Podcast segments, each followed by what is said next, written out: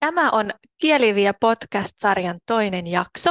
Kieliviä podcasteissa Kaakkois-Suomen ammattikorkeakoulun eli XAMKin kielten ja viestinnän opettajat kertovat työstään. He myös haastavat opiskelijoita ja työelämän edustajia mukaan keskusteluun kieli- ja viestintäosaamisen merkityksestä sekä ottavat kantaa ajankohtaisiin kielten osaamista, opiskelua ja opetusta koskettaviin teemoihin. Kieli vie Tervetuloa mukaan! Kielivie podcast-sarjan toisessa jaksossa Xantin kielten lehtori ja kansainvälisten asioiden yksikön asiantuntija Oksana Turko ja kielten opettaja Maria Loginova yhteisten opintojen yksiköstä antavat vinkkiä monien kielten samanaikaiseen opiskeluun. He pohtivat, onko olemassa raja siinä, miten monta kieltä ihminen voi oppia sekoitamatta niitä ja kertovat kielten opiskeluun liittyvistä tieteellisistä tutkimuksista. Kuuntele, mitä tapahtuu, kun kieli vie.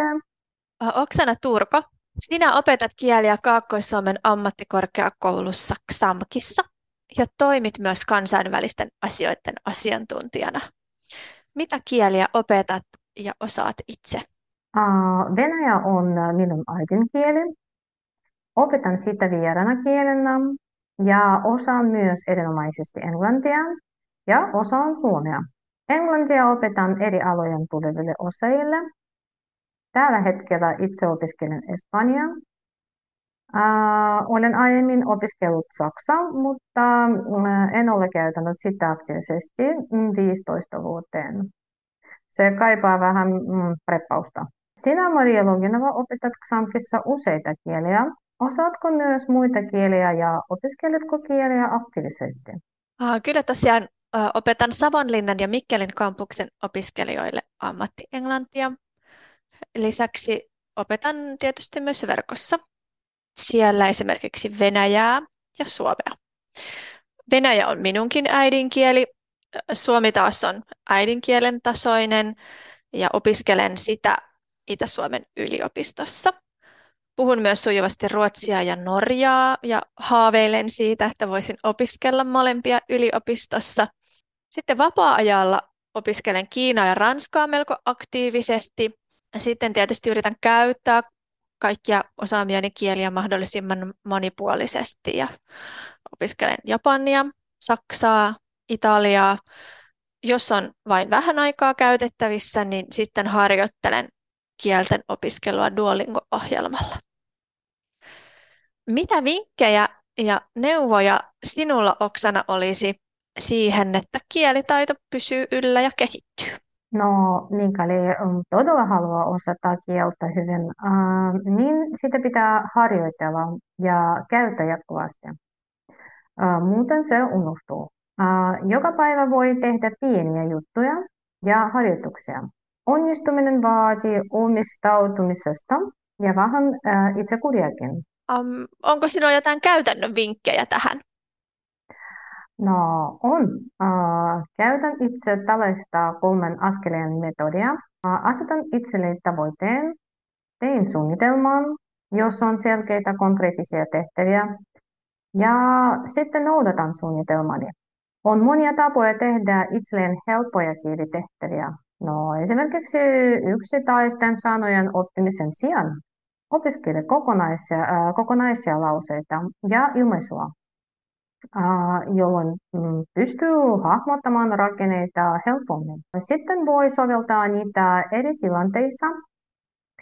Ja itse myös luen paljon ja puhun ääneen.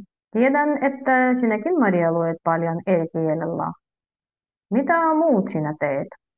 No tosiaan luen e, erilaisia tekstejä, lehtijuttuja, blogeja, tieteellisiä artikkeleja, kaunokirjallisuutta. Kuuntelen paljon äänikirjoja automatkoilla tai kun teen kotitöitä tai käyn lenkillä.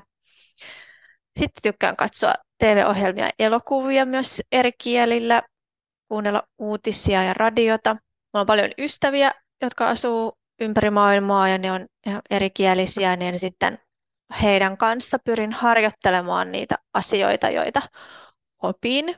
Ja semmoisissa kielissä, mitä osaan oikeasti tosi vähän, niin kuin esimerkiksi Ranskaa ja Kiinaa ja Saksaa, niin sitten käytän Google-kääntäjää ja monesti kirjoitan myös ne lauseet ylös vihkoon, että ne, ne jäisi mieleen. Niin sitten saatan opetella niihin liittyviä kielioppiasioita, niin kuin esimerkiksi sanojen sukua tai verbin taivutusta tai, tai kiinalaisia merkkejä ja niiden ääntämystä, niin sillä tavalla ne jotenkin niin kuin linkittyy paremmin keskenään. Sitten minua motivoi erityisesti se, että voin kommunikoida aitojen oikeiden ihmisten kanssa.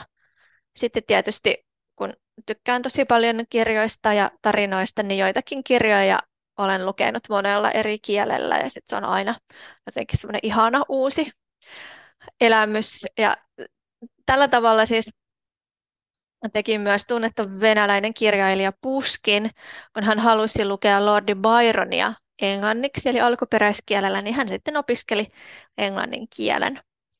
Mun mielestä on myös tosi mielenkiintoista, miten erikieliset ihmiset kuvaa todellisuutta ja arkea.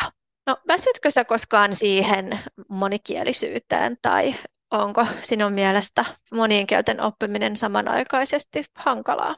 En, ois, en oikeasti tuntu väsyneiltä, äh, mutta mm, kyllä tarvitsen aikaa. Ja se on aina kysymys. Entä sinä, Maria? Menevätkö kielet joskus sekaisin? No joskus kyllä menevät ja siihen monesti vaikuttaa just se, että jos on väsynyt tai on nukkunut äh, huonosti tai sitten muuten äh, aivot on ylikuormittuneet. Voiko joskus tuolla raja vastaan kielten oppimisessa? Mitä tutkijat tästä kertovat? Mielestäni kielen oppiminen on rajaton. Ja tässä on Cambridgein yliopiston psykologian laitoksella tehdyn tutkimuksen, mukaan monien kielten opiskelu ja käyttäminen lisää aivojen neuroplastisuutta ja on toki kognitiivisesti hyvin vaativa. Se kuitenkin pitää aivot hyvässä kunnossa. Eli äh, ei ole mitään estettä ja, tai varsinkaan äh, tekosyytä sille, miksi ei voisi oppia ka- äh, kahta kieltä samanaikaisesti ja hyvin tehokkaasti.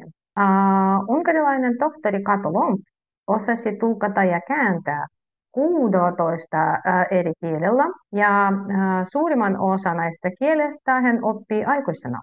Uh, häntä mm, pidetäkin maailman monikielisempänä naisena. No, se kuulostaa mahtavalta, eikö? No todella kuulostaa. Ja äh, polyglotin määritelmä taitaakin olla se, että osaa sujuvasti viittä kieltä kääntäminen ja tulkkaus on, on toki tosi vaativa ammattitaito. Sitten on olemassa sellaisia tutkimuksia, missä kerrotaan, että Suomessakin tulevaisuudessa, ainakin pääkaupunkiseudulla, joka neljäs puhuu ensinkielenään muuta kieltä kuin suomea. Eli kielestä toiseen vaihtaminen on tutkimusten mukaan haastavaa, sillä aivotutkijat ovat huomanneet, että puhuu yhtä kieltä, niin kaikki kielet aktivoituu samanaikaisesti. Ja ää, tätä niin kuin, vaihtamista kielestä toiseen sanotaan rekisterin vaihdoksi.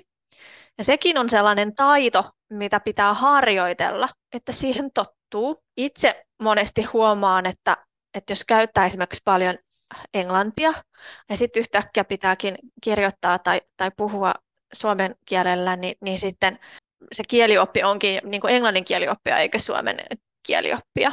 Eli voi, voi mennä niin kuin sekaisin. Ja tuossa puhuinkin aikaisemmin siitä, niin, niin aivot on tosiaan sellaiset, että ne tarvitsee lepoa ja palautumista. Niin pitää ehkä olla sillä tavalla armollinen itselleen myös, että vaikka onkin tavoitteet ja haluaa oppia paljon, niin lepää. No, onko sinun mielestä kielestä toiseen vaihtaminen helppoa? No, se riippuu paljon kokemusta. Minä olen ammatillinen tulkki ja kääntäjä, ja kyllä minä olen tottunut, mutta samaan aikaan en voi sanoa, että se on tosi, tosi helppoa. Mitäs sinä sanot? Joo, ja sitten sit se vaatii sen, että, että vähän niin kuin totuttelee siihen kieleen ensin.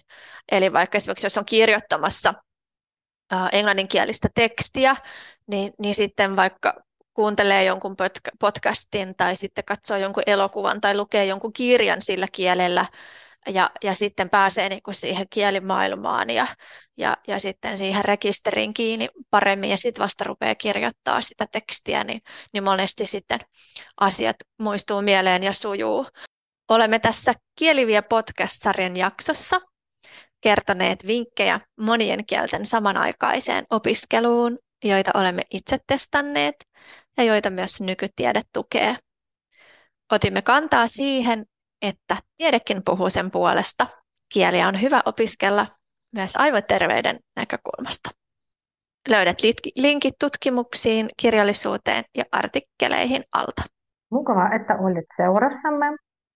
Myös seuraava Kielivie podcast vie sinut ajankohtaisiin kielten osaamista, opiskelua ja opitusta koskettaviin teemoihin. Pysy kuulolla!